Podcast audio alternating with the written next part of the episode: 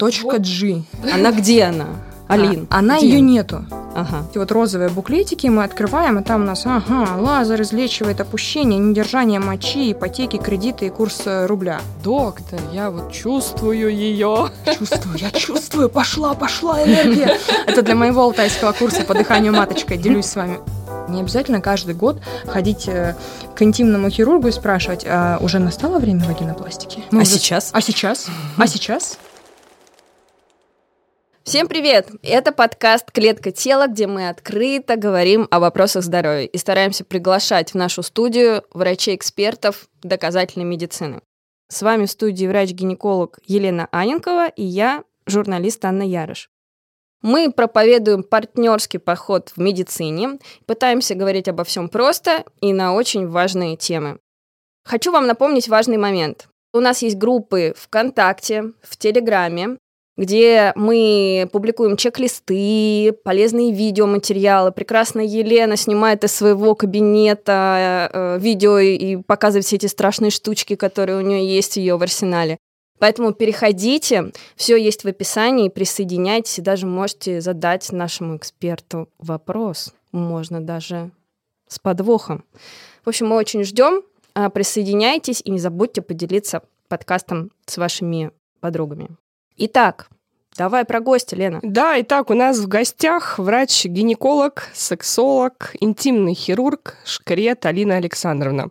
Я вот процитирую, как Алина сама пишет на своей прекрасной страничке. Она амбассадор интимной хирургии, хейтер маркетинговой эстетики, специалист, который делает интимную пластику от кутюр. А еще я добавлю, что у Алины за плечами огромный опыт гинекологической хирургии, в частности, влагалищной. Господи, я когда, знаете, если вот эти два прекрасных человека, которые сидят передо мной, они уже эксперты, их ничем не удивить, но когда Лена предложила эту тему, я говорю, господи, что, как? Я только что выучила ВПЧ МГ, и тут меня погружают в тему, что в принципе есть интимная пластика. И когда я начала погружаться в эту тему, пытаясь разобраться в этом, я решила, ну, нужно зайти посмотреть меню, а что там предлагают-то.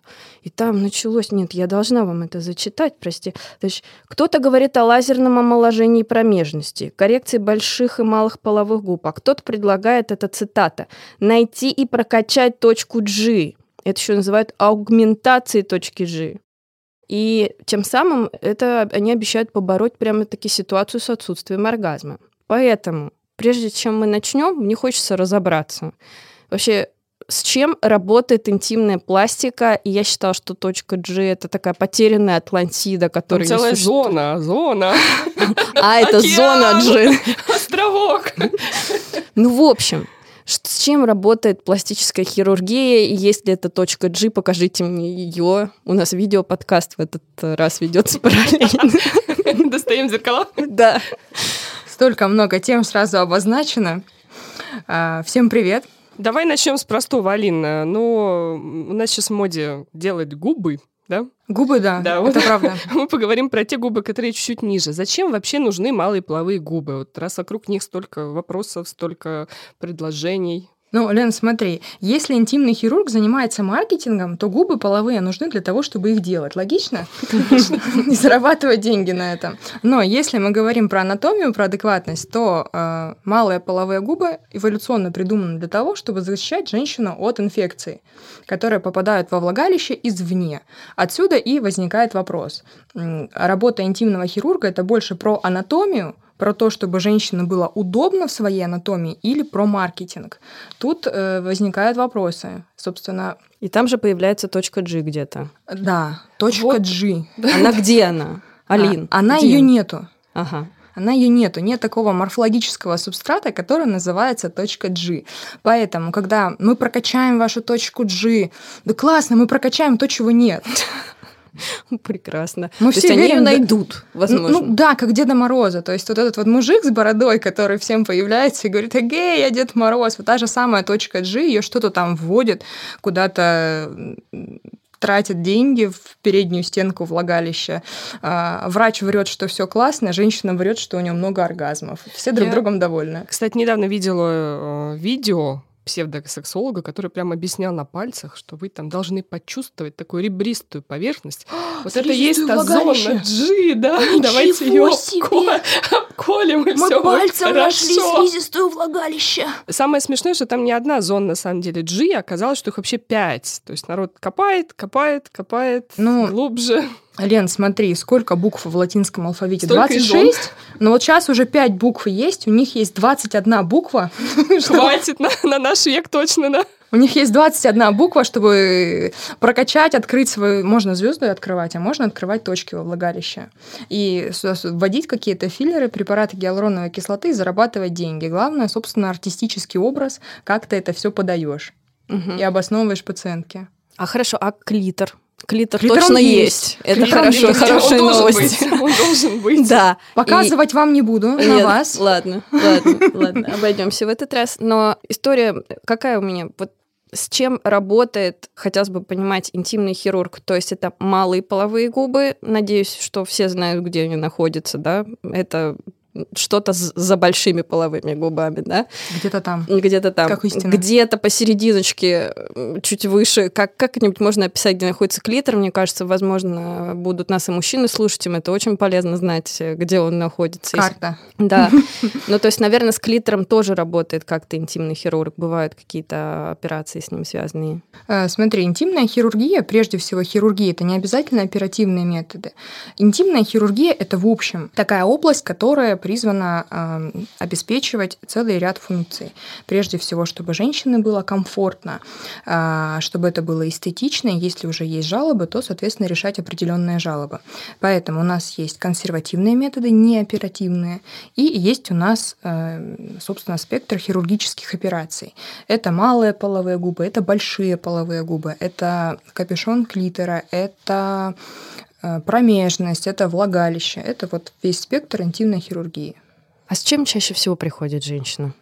А, Ну, смотри, если ко мне, как к интимному хирургу, приходят, собственно, со всем вот этим вот. Если доктор работает в общей гинекологии, то ему приходят совсем, абсолютно совсем, что может включать в себя женский организм, и это никак не связано с интимной хирургией, поэтому он считает, что этих проблем нет. То есть, если я этого не вижу, значит, этой проблемы нет. Ко мне чаще всего приходят по поводу вагинопластики, пластики промежности и по поводу лабиопластики больших и малых. Есть ли какие-то стандарты размеров малых половых губ? Ну, слушай, постоянно их при- пытаются кто-то систематизировать, пытается как-то их м, придумывать, как это должно быть. А, В 2011 году был такой американский скульптор, который сделал более 400 слепков вульв. И это все норма. Это все норма, которая придумала беспощадная сука природа. И сказать, что ты правильная, ты неправильная, у тебя асимметрия, у тебя вообще тут плохо, так нельзя. Э, Пытаются ввести такие стандарты, как гипертрофия, то есть увеличение малых половых губ или больших, и, соответственно, по степеням это ранжировать. Но так это не работает. Когда я работала в городской медицине, в бюджетной, я смотрю и понимаю, что у женщин наверняка есть физический дискомфорт, она плохо Как перено- он проявляется? Вот что испытывает женщина? что испытывает женщина? Чаще всего это а, невозможность носить какие-то узкие вещи, то есть джинсы, леггинсы, купальники. А, Это наверняка какие-то бестактные комментарии, которые слышали м, женщины от мужчин.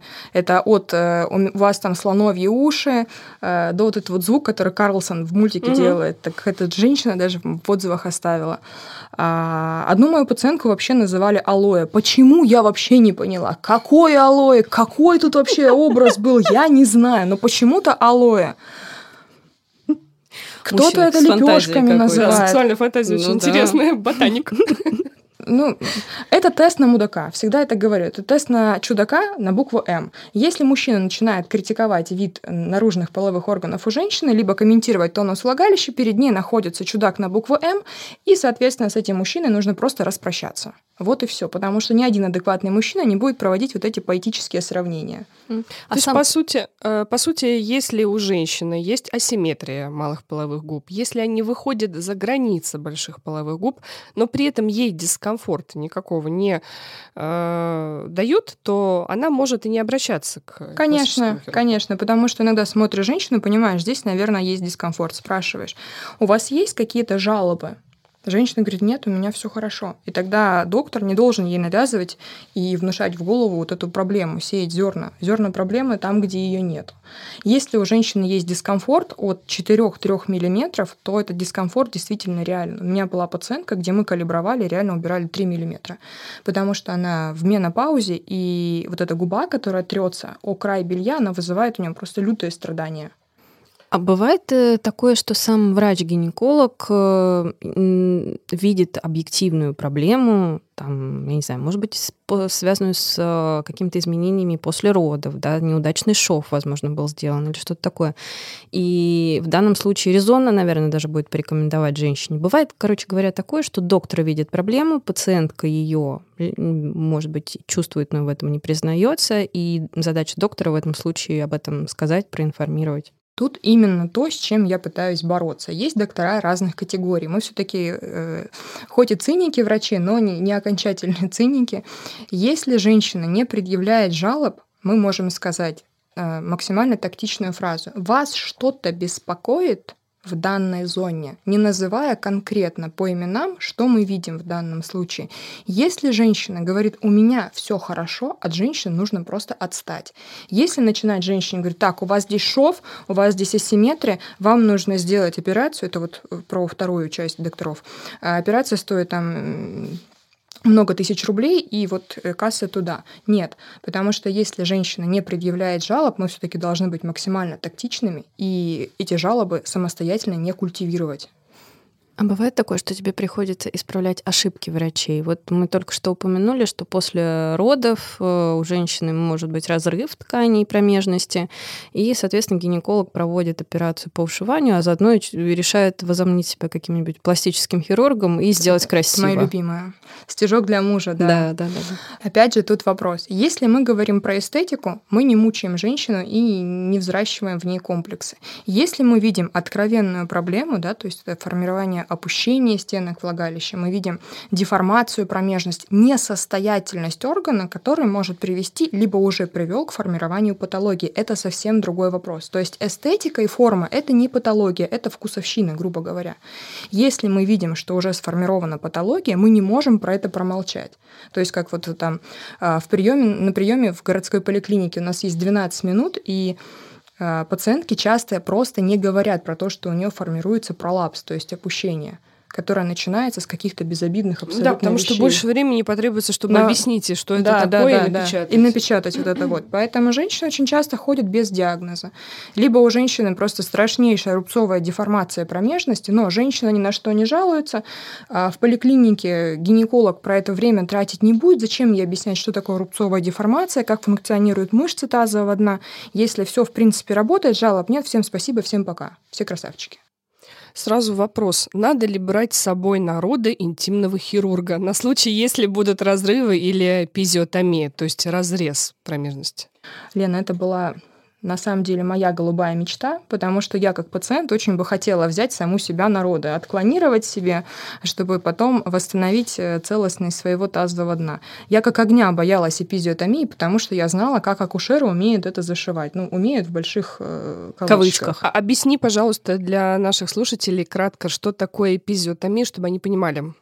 Эпизиотомия – это рассечение промежности по показаниям там, определенным, не будем углубляться в акушерские дебри. А когда произошла эта эпизиотомия, соответственно, должно быть восстановление этих тканей так, как они были до этой процедуры. Когда доктор это делает, который ушивает потом этот разрез, либо разрыв, если был э, разрыв промежности, то его задача не играть в пластического хирурга просто не играть. Его задача в данном случае просто максимально сопоставить ткани, то, как они были э, от природы. Не то, как он, он это видит, вот эти вот все стишки для мужа. Угу. Ой, сейчас будет в лучшем виде, я вам сейчас дошью Косметику лучше, чем наложу, да? Косметику наложу. Потом это все развалится, но потом я это не увижу. А, пока. А почему развалится? Потому что Next. отечные ткани, да? Потому почему? что ткани изменены. Изменены угу. до неузнаваемости. Там нет дифференциации слоев. То есть, когда мы занимаемся влагалищной хирургией, у нас есть такое понятие, как попадание в слой. В слою мы или нет, это наши анатомические ориентиры. Когда мы говорим про ткани после родов, когда там прошла голова человека, плечи человека, то там от слоя и анатомии не осталось ничего. Там просто ткани отечные иногда имбибированные, пропитанные кровью, и сделать из них какую-то модификацию, вагинопластику представить, это просто невозможно. То есть здесь задача просто ушить хорошо, так как это было анатомично. Но, кстати, кстати, есть доктора, акушеры, которые делают вагинопластику и лабиопластику сразу после родов. Вот просто я смотрю на эти фото, мне больно. Потому что там, ну, женщины Франкенштейны.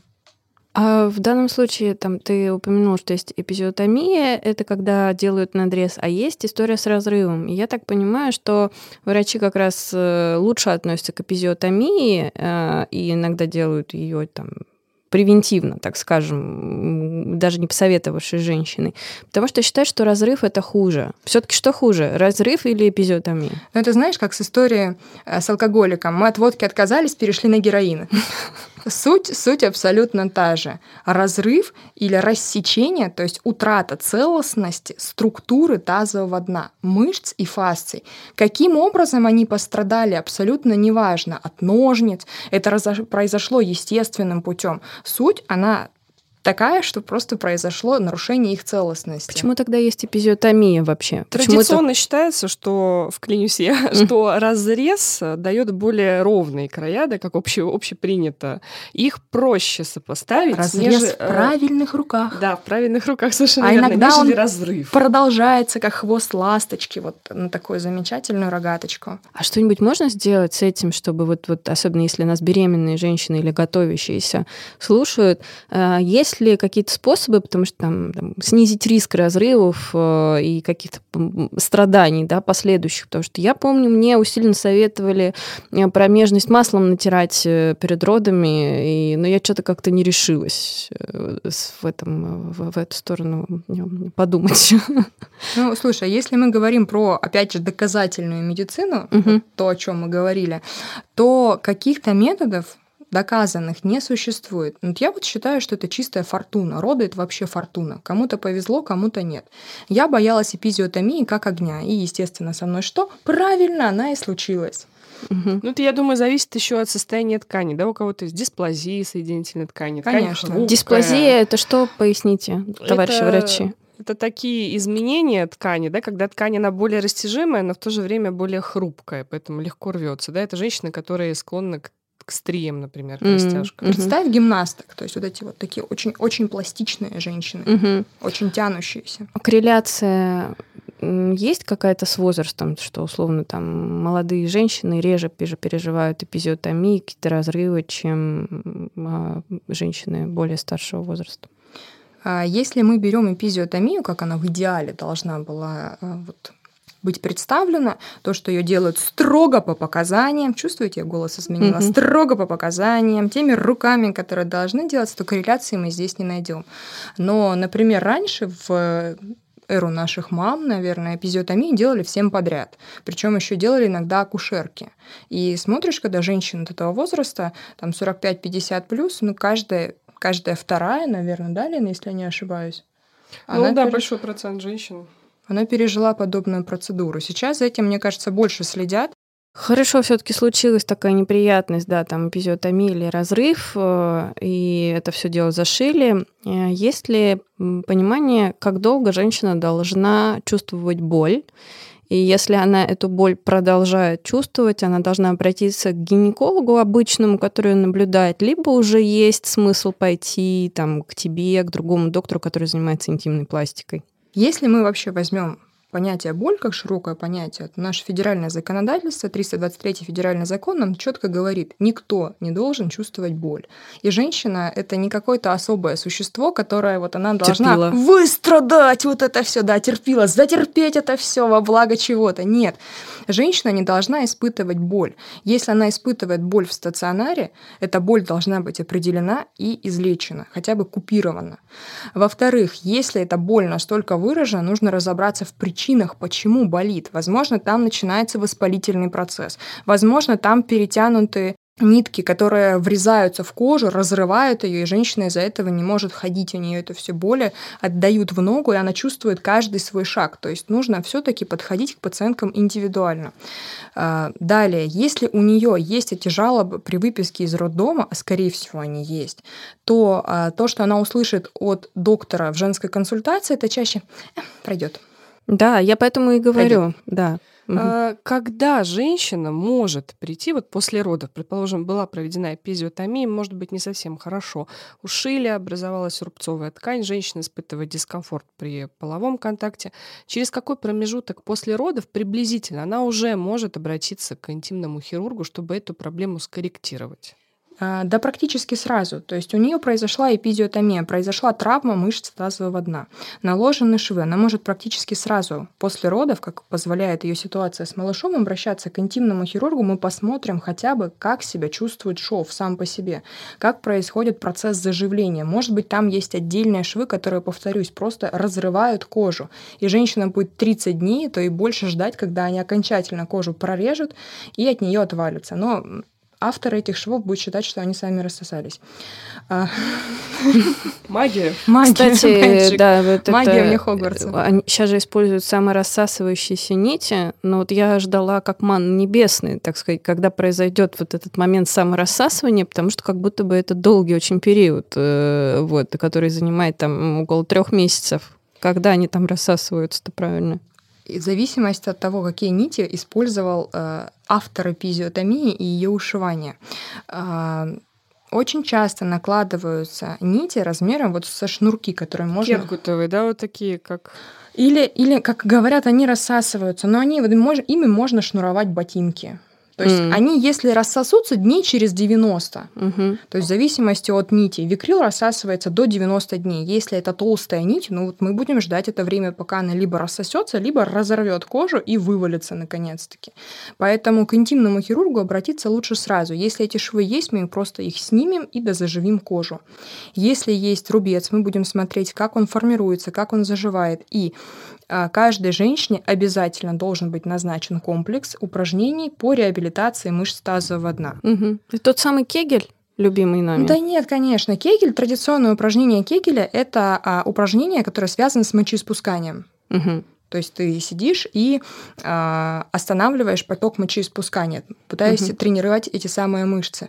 Нет, есть очень много упражнений, они включают в себя частично фитбол, э, есть тренажеры интимные, то есть здесь очень индивидуальный подход. Опять же, нужно смотреть, чтобы у женщины не было гипертонуса, то есть мышца вот так вот, как солдатик, не была напряжена. Это тоже может подсказать гинеколог, интимный хирург. интимный хирург. Только интимный хирург, либо человек, который занимается реабилитациями мышц тазового дна. Абсолютно. Я вот сейчас на самом деле тоже не, не смогла бы воспроизвести какие-то методы реабилитации после родов. И я хочу сказать, что, наверное, в идеальном мире каждая женщина после родов, если это были такие достаточно сложные роды с разрывами, с эпизиотомией, она в идеале должна прийти на прием к интимному хирургу и, в принципе, обговорить ситуацию, что ее волнует, что она ждет, как ей реабилитироваться и, собственно, как э, подготовиться к следующим родам или просто... Конечно. Что, что, что, что делать? Искать жалобы там, где их нет, тоже не нужно. Э, нужно ежегодно проходить осмотр у гинеколога, у простого гинеколога. Не обязательно каждый год ходить э, к интимному хирургу и спрашивать, а уже настало время вагинопластики? Мы а уже... сейчас? А сейчас? А сейчас? Ну, когда мы с вами встретимся? Я была у вас пять лет назад, посмотрите, ничего я созрела. Не да, ничего не Ну, вот так. И нужно ежегодно проходить осмотр, и если вдруг появились какие-то жалобы, это а, основания для внеурочного осмотра и консультации интимного хирурга либо доктора, который занимается пролапсами и опущениями. Квифинг – это жалоба? Квифинг, конечно, это жалоба. Но это не обязательно показание именно к операции. Чаще всего это симптом мышц тазового дна, которые не работают должным образом. То есть они находятся в релаксации, и э, женщина чувствует, что вот эти вот неудобные пукающие звуки, они появились. Причем у меня были пациентки, которые не рожали, которые только начали вести половую жизнь, и у них есть вот этот вот жалоба. Но это не значит, что нужно срочно делать вагинопластику. Чего делать-то? Качать интимные мышцы. Качать Заниматься йогой, пилатесом и спортом. Раз уж мы про пластики заговорили, Алина упоминала такой термин, как PopQ. Это система, собственно, которая позволяет классифицировать разные степени опущения. Расскажи, пожалуйста, вот многие женщины путают. Кто-то приходит и говорит, у меня опущение матки или у меня выпадение матки. Ты смотришь в зеркалах, а там, например, опущение стенок влагалища первой-второй степени. Вот э, чуть-чуть можешь рассказать про опущение стенок влагалища, выпадение матки и про те операции, которые делают в этом случае? Ну, скажем так, если опять же про PopQ говорим, то там каждой анатомической структуре представлена, присвоена своя буква. И мы уже количественно с помощью линейки, не просто «я художник, я так вижу, Ванга, у вас опущение 70 степени». Нет. То есть мы уже количественно можем определить, как происходит патологический процесс. Именно где есть опущение, где есть выпадение. Есть старая классификация Баден-Волкера называется, которая э, измеряет опущение по степеням, где крайняя степень — это выпадение. То есть если простыми словами говорить, опущение – это начало патологического процесса, когда мышцы и фасции перестают выполнять свою функцию. Они перестают быть поддерживающей структурой, гамаком для органов малого таза. Если мы говорим про выпадение, то, соответственно, вот эти структуры э, тазового дна разрушены настолько, что они не в состоянии выполнить свою функцию вообще. И у женщины появляются жалобы на ощущение народного тела в промежности. То есть у меня была пациентка, пациентка 65 лет, которая говорит, я вот подняла мешок с цементом, и я почувствовала, что у меня в промежности возник шарик. То есть вот те мышцы и связки, которые уже были повреждены, получили настолько сильное повреждение, что просто перестали выполнять свою функцию, и матка, как орган малого таза, просто выпал в промежность. Э, за пределы промежности. То есть, по сути, опущение это когда стенки влагалища сначала начинают потихонечку пролоббировать, да, потом да, все да. больше и больше тянут за собой как грыжа. мочеиспускательный канал, да. мочевой пузырь. Да. Сколько длится эффект от э, пластики стенок влагалища? Э, ну, слушай, разные авторы тебе дадут абсолютно разные цифры. Считается, что ну, по данным разных источников от 5 до 40% рецидивов бывает при данных операциях. А почему? Потому что ткани и резерв собственных тканей, они не безграничны. От этого очень много зависит. Плюс очень много зависит от техники операций, а, от того, как женщина себя вела в послеоперационном периоде. Опять же, если женщина поднимала после операции сразу своего парализованного мужа, как моя пациентка, у нее случится рецидив, потому что внутрибрюшное давление просто уничтожит те воссозданные ткани, которые были сделаны, э, воссозданы на операции. Вот ты говорила, что у тебя есть хирургические методы лечения, есть нехирургические методы лечения. Нехирургические это то, что ты говоришь про упражнения, либо есть еще какие-то другие манипуляции, которые ты не причисляешь к ряду хирургических.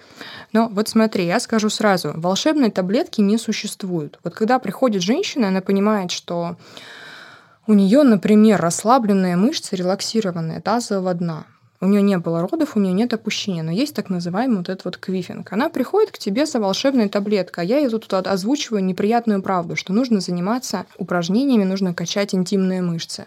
А она хочет вообще все просто решить. Она говорит, сделайте мне, пожалуйста, лазер. И все, и у меня все будет хорошо.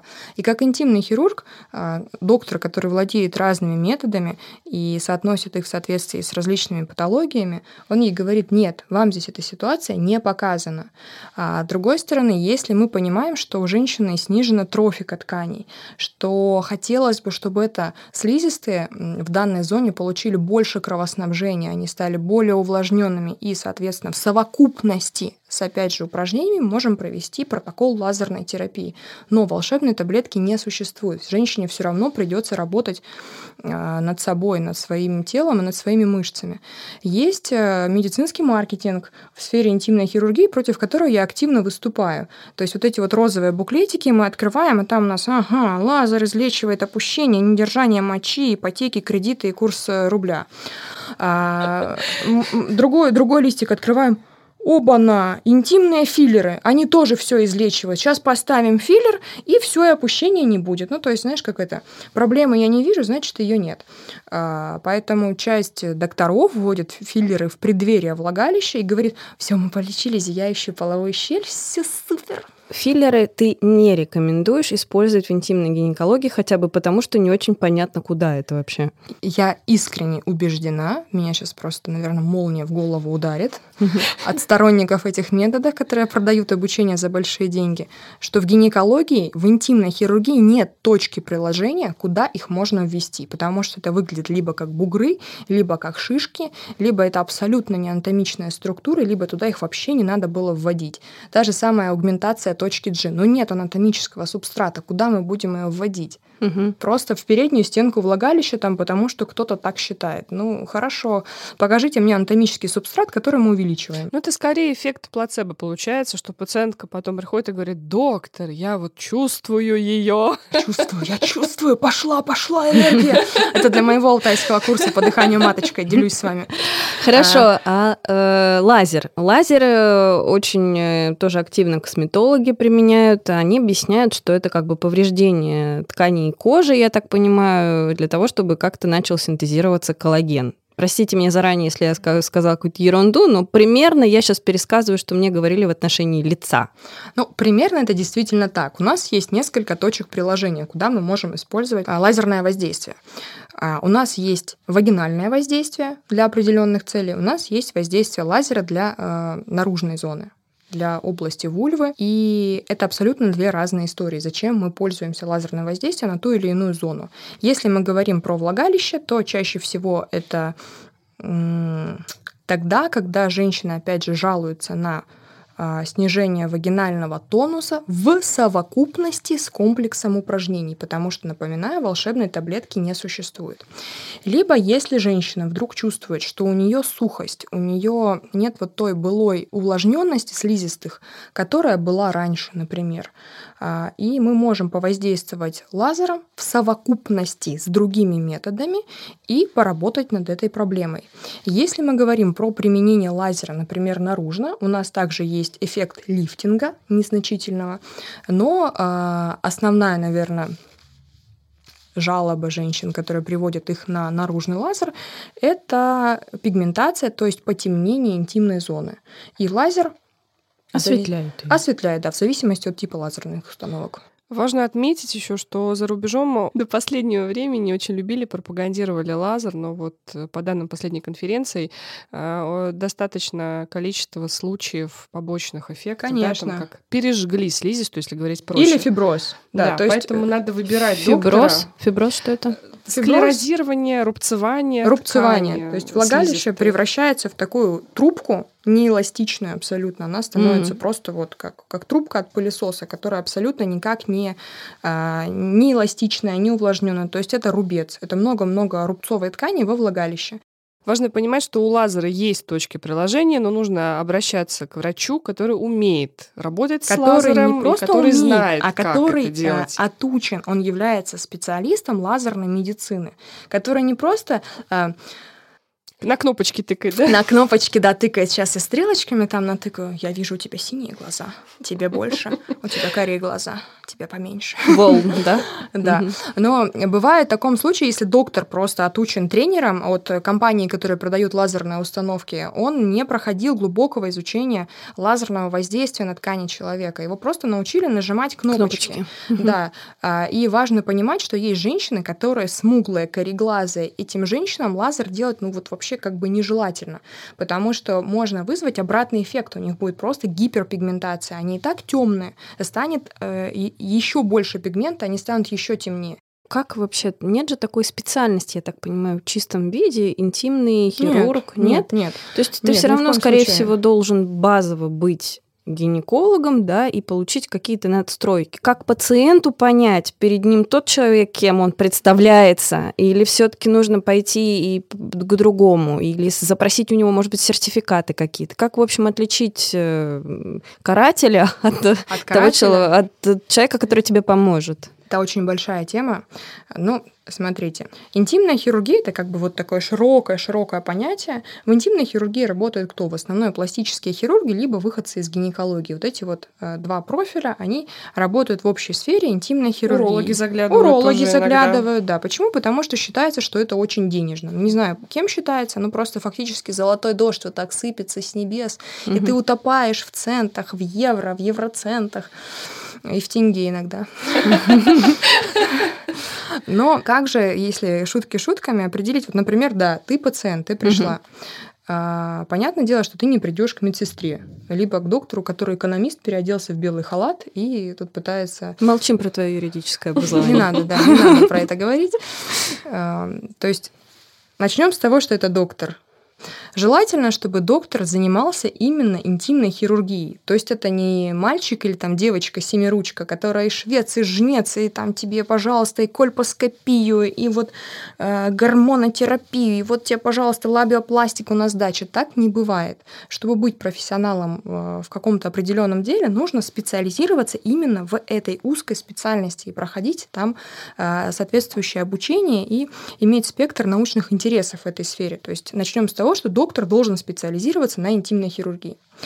А желательно, чтобы клиника тоже специализировалась на интимной хирургии, либо обозначала интимную хирургию как одно из своих направлений. У любого врача, будь то пластический хирург, будь то гинеколог, который работает в интимной хирургии, у них есть так называемое портфолио. Оно сейчас это модно называть кейсами. А, если у доктора нет портфолио, 100%, 146%. Он в этом не специализируется. Угу. Так, у доктора должно быть портфолио. Что еще? У доктора должно быть портфолио, и доктор не должен говорить такую фразу «я художник, я так вижу», «верьте мне, сейчас все будет по красоте», угу. «сейчас сделаем», «сейчас тут губки подрежем». В стиле Арнуво. А вот как вообще происходит э, измерение? То есть э, пришла пациентка, у нее есть показания для лабиопластики. Лабиопластика, говорит, на всякий случай напомню, это пластика малых половых губ. И больших. И больших лабио, тоже. да, угу. лабио это губы, пластика, пластика. А, у нее есть показания, и вот она говорит, доктор, тут хочу там минус 4 миллиметра, тут 2. То есть ты рисуешь на, на женщине да. и согласовываешь с ней Разметку. эту картинку. И Разметку. объясняешь ей, что там отек, да, он да идет. Да, да. Угу. То есть любая операция а, это, этим, принципе, заимствуем из пластической хирургии, должна проходить по разметке. То есть мы эту разметку согласуем с пациенткой, что здесь мы сделаем вот это, здесь мы сделаем вот это. А иногда объясняем, что природа, она все таки беспощадная женщина, и она не умеет делать симметрично. И есть такая асимметрия, которую мы не можем поправить в данном конкретном случае. Мы просто показываем, что будет вот так, но а, это максимум, что можно выжать из вашей анатомии. То есть женщина должна четко знать, какая у нее картина в данный конкретный момент и чем мы можем ей помочь. То есть больше конкретики, потому что пластическая хирургия нас учит согласовывать с женщиной разметку, если мы говорим про эстетику. Угу. Есть еще какие-то триггеры адекватности, которые нужно добавить в чек-лист? Я бы еще, знаете, добавила э, наличие анестезиолога, наличие э, ну, реанимационных да, условий, Конечно. на всякий случай, если. Наличие стационара, стационара, чтобы женщина не сразу проснулась да. и пошла домой. А чтобы она полежала. Чтобы она полежала. Мы прошли ранний послеоперационный период, когда мы смотрим, как женщина вообще себя чувствует после операции. Может, у нее будет гематому дуть через два часа, то есть там ненадежные перевязаны сосуды были, либо этот сосуд лопнул. Мы должны оценить эту ситуацию через два часа. А приходят ли мужья с женщинами к тебе на прием и говорят, вот здесь у нее там слоник, а тут у нее алоэ? Знаешь, у меня была один такой случай. Это, наверное, один из самых мерзких случаев моей профессии, моей практике, когда пришел мужчина, который, а, как говорит один человек, обсмотрелся порнофильмов. И когда женщина легла на кресло, он начал корректировать. Так, вот здесь плохо, здесь надо убрать, здесь надо убрать. Причем сам он из себя вот такой типичный жабоид. Лежит на кресле прекрасная женщина, прекрасная. И рядом с ней жабоид, который ее вот так вот тыкает, что ей там уменьшить. У меня было ощущение, что мне охота просто сбежать из этого кабинета. Мне не хотелось работать. Причем, что самое интересное, у женщины-то жалоб никаких не было. И желания эту операцию делать тоже. То есть ее привел на эту операцию мужчина. Э, спойлер, я им отказала в операции. Угу. А ты выгнала его в какой-то момент с кабинета, чтобы с женщиной поговорить? Э, или ты как-то при нем донесла мысль о том, что проблемы у него, а не у нее? У меня есть волшебная фраза «не моими руками». Ага. Понятно. я говорю не моими руками. У вас, у, как у пациента, жалоб нет. Мы это выяснили сразу же. Причины для операции я здесь не вижу. Поэтому, если вы хотите данную операцию, не моими руками. Мгм. И все. Хорошо. Еще хотела с тобой э, поговорить про такую тему, как э, там, женское обрезание. Вот я прочитала какую-то чудовищную статистику, она 2021 года, что около 200 миллионов женщин подвергаются обрезанию. Это, я так понимаю, что удаление клитора, а иногда и малых половых губ, и еще каких-то вещей. Скажи, пожалуйста, приходят ли к тебе женщины, которые с этим столкнулись, и можно ли что-то в этом случае вообще-то сделать, или это все? Но смотри, если мы говорим про религиозное обрезание, да, я не буду лукавить и говорить, у меня таких пациенток не было.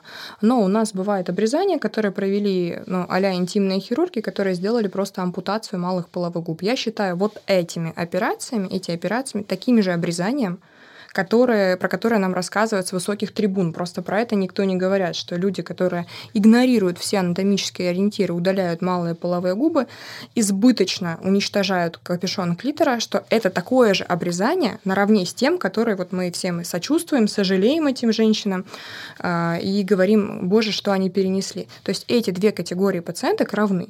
И я, как интимный хирург, чаще всего сталкиваюсь, э, не то что чаще всего, а вообще сталкиваюсь с теми женщинами, которые пострадали от действия моих коллег, которым удалили все и полностью. Но э, с религиозными обрезаниями я не встречалась. То есть они просто не приходят, получается так? Скорее всего, они не приходят. Я думаю, что там... Они замалчивают, Да, они наверное, замалчивают эту проблему. эту и проблему. всё. Есть достаточно известная история одной сомалийской модели. Да, да, Собственно, есть фильм «Цветок пустыни», книга, Да, которую она да. написала, и она рассказывает, как она прошла. Там было, насколько я помню, тотальное удаление Мгм, всего. Э, Ей ушили практически вход Да. в влагалище, и она, э, уже переехав, спустя многое время обратилась к хирургу, и он тоже развел руками в том понимании, что я не способен восстановить, увы, да, не из чего, мы бессильны. Вот. И она очень сложно переживала этот период, конечно, да. Но ты говоришь, что обрезание это в том числе удаление малых половых губ. Но в этом случае же чувствительность у женщины она сохраняется, либо она тоже страдает. А, смотри, чувствительность каждой женщины, она очень индивидуальна. У кого-то больше чувствительность, у кого-то нет. У кого-то в этой зоне она есть, у кого-то нет. Поэтому тут надо разбираться индивидуально. Есть у женщины, которая проведена полностью ампутация малых половых губ, но ее чувствительность не пострадала. А есть такая же женщина, у которой проведена такая же операция, но ее чувствительность и ощущение себя как женщины уничтожены полностью. И у меня были пациенты, которые на антидепрессантах в течение нескольких лет, потому что они а, пережили вот эту страшную боль. Когда я погружалась в интимную хирургию, ну это сложно назвать погружением, это было в ординатуре, когда мы ушивали разрывы промежности, мне попалась операционная сестра, которая говорила, Алина, представь, что ты шьешь лицо. Вот с этой фразы началось мое введение в профессию. И многие женщины действительно относятся к этой зоне как к лицу. Поэтому, если она понимает, что там все плохо, ее сексуальный цикл, который состоит из шести фаз, он просто не начнется. И она скажет, что да, моя чувствительность уничтожена. Ну-ка, можно подробнее про шесть фаз, пожалуйста. Ты сейчас э, сначала должна сказать, что клитор — это не просто маленький шарик, а целый орган. Ну да, это орган. Мы мы договорились до того, что клитор это орган, что он есть, это здорово. Но а, опять же, тут и про точку G, мы сейчас вообще все соберем практически тут тайны мироздания и так далее. Женский секс, женский оргазм, он в голове. То есть он не формируется так просто, как у мужчины. Мужчина видит стимул, вот она, пожалуйста, реакция, все, он готов. У женщины все гораздо сложнее. Сначала она видит мужчину. Эта стадия называется психическая. То есть она понимает, «М, какой М. красавчик. Вот, она начинает оценивать место. А подходит ли это место? А, а хочет ли она в данный момент времени секса? Или, возможно, ей нужно писать курсовую, у нее 17 детей, а завтра будет там, прости господи, отчет или что-то еще. То есть женщина себе разрешает, в принципе, заняться сексом. А, условия оценивает, мужчину оценивает. Это, это все еще первая фаза? Это все первая фаза. Ага. Подходит ли ее состояние в данный момент для занятия сексом, потому что часть моих пациенток, опять же, по интимной хирургии рассказывает, что я не разрешаю себе заниматься э, оральным сексом, получать его, либо заниматься сексом без света, потому что я не уверена в себе. У нее не проходит вот эта вот первая фаза, и не, не запускается женский сексуальный цикл. Если все-таки он запустился, мы понимаем, что перед нами красавчик, начинается следующая фаза, она уже связана с ответом наших э, органов и систем на нервный импульс. Я ее называю осторожно мокрый пол. То есть женщина понимает, что она готова, и э, организм на это отвечает каким образом? Э, начинает вырабатываться смазка естественная, женская, физиологическая. А наружные половые органы получают приток крови. Они становятся гораздо более чувствительны для... Набухают. Набухают, угу. да. Они становятся более чувствительными для воздействия. И, соответственно, женщина в это время готовится, природа так придумала, не я, готовится к проникновению. Следующая стадия — это когда расправляются, собственно, складки влагалища, когда формируется так называемая оргастическая манжетка, чтобы женщина была способна испытать оргазм. Далее, если все продолжается замечательно, наступает стадия оргастическая. Женщина испытывает тот самый оргазм. Ура! Кстати, он один, он клиторальный, в зависимости от того, как мы взаимодействовали на Поэтому э, скажи, часть. что вагинального э, оргазма не существует. Не существует. Оргазма пятки, уха, соска, мизинца, его не существует. По сути, анатомический оргазм один, он клиторальный. То есть все зависит от того, как именно мы стимулировали клитор. Со стороны наружной его части, либо со стороны внутренней, со стороны влагалища. Но далее, когда произошел этот самый оргазм, тут очень часто наступает затык, что мужчина что делает? отворачивается, засыпает или что-то еще. А у женщины, между тем, идет стадия следующая, рефрактерная или посторгастическая, когда она переживает обратные процессы. И многим в этот период а, хочется каких-то откровенных разговоров душевных, нежности и ласки. Это не значит, что ее сексуальный цикл закончился на оргазме. И именно последняя стадия, она, как говорит нам Михаил Ефимович Литвак, она укрепляет отношения и показывает собственную глубину и прочность. Вот. Такие дела.